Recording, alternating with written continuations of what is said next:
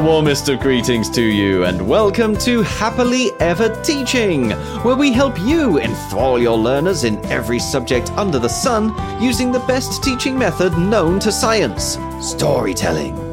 To do this, we feature special guest educators who are passionately keen for your children to become amazing and successful human beings.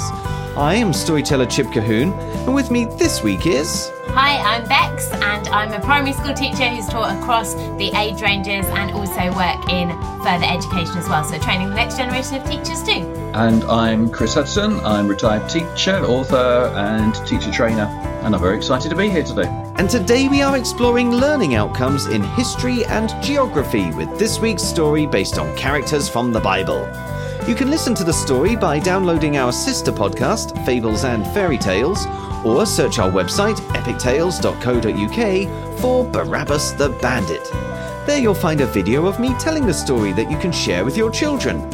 And if you sign up as an Epic Educator, you'll also get a copy as an ebook or paperback illustrated beautifully by Ellie Booth Bentley, as well as the full audiobook for you to download at any time, and even some tips for telling the story yourself. Epic educators also get this story's lesson guide as a PDF, including additional resources for all the ideas we'll discuss here, plus any further ideas that we maybe won't have time to mention. Right now, though, let's continue our discussion with Chris and Bex here. We're going to whiz through some history and geography in this episode. So, Bex, do you want to kick us off here? Sure, I'd love to. So, um, history and geography wise, I thought in um, your early years and your um, key stage one um, classes, if you're still doing continuous provision, you could um, build a Roman market to do some role playing. So, I was thinking Ooh. of really like um, that would link to both your geography and your history. Like, what yeah, was it, it like to um, live in that time and what would things look like what would the environment be mm. like what would the climate be like so just getting a little a market set up so the children can really be engrossed in the story you could even have like your grocer's cart you could even have like a hole mm. that they have to avoid so really um, just thinking about how some scorpions may be lying around um, probably wouldn't put a ladder up to the top of your mm. you know early years building so they could tip scorpions onto passers-by but just oh, really yeah, to, if you've um, got some of those yeah. edible scorpions yeah. from earlier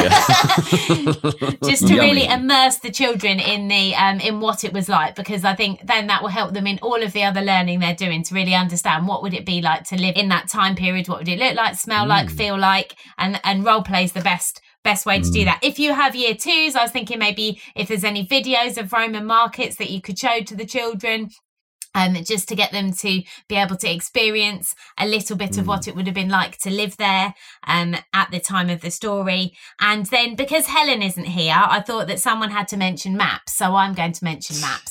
Um, so I think Chris might be mentioning maps too. Um, but really, for the geography, I thought maybe the children could draw a map of the village, um, like mm. where the mm. market is, where the house is that Barabbas climbed, where the um, the court was, where the prison was, um, and then they could create a key and they could direct each other around the map. And so then looking at kind of um, real life maps of the area now and what it was like back then, and them creating their own map of the village and then um, kind of finally for my um, history and geography this is a real finally not a fake one um, is what does a Ro- what was it like to live in a roman village and how does that compare to life in my village or my location so getting mm. the children to research mm. what was life like in a roman village what would they have seen what would they have eaten where would they have lived so particularly housing that's a really easy way mm. in for the early years year one and year two so i live in a house of some kind or a a dwelling I've got a shelter. What would it have been like if I'd have lived in a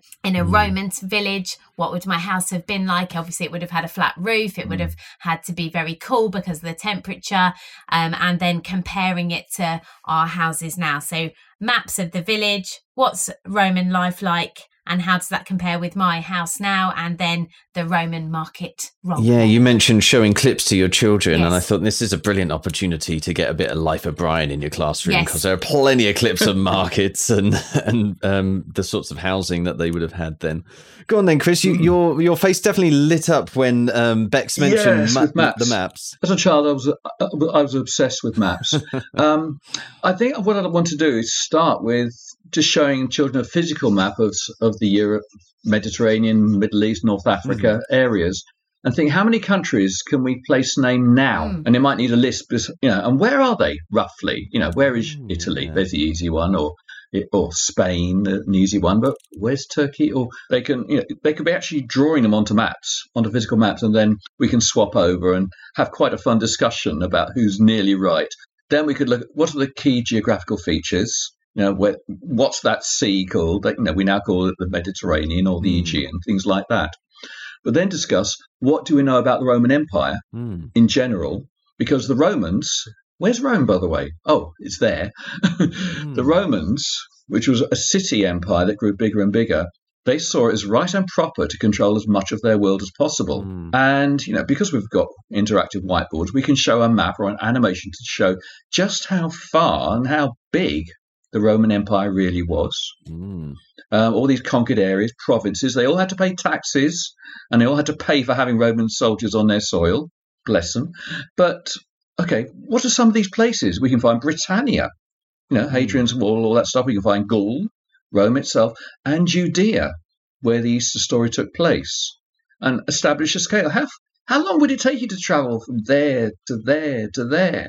Well, you know, Mm. say from Nazareth to Bethlehem or Bethlehem to um, Jerusalem, place like that. And actually, Jerusalem itself, there's some interesting map work we could do. How about actually making a model of Jerusalem as it was, first century AD, Ah.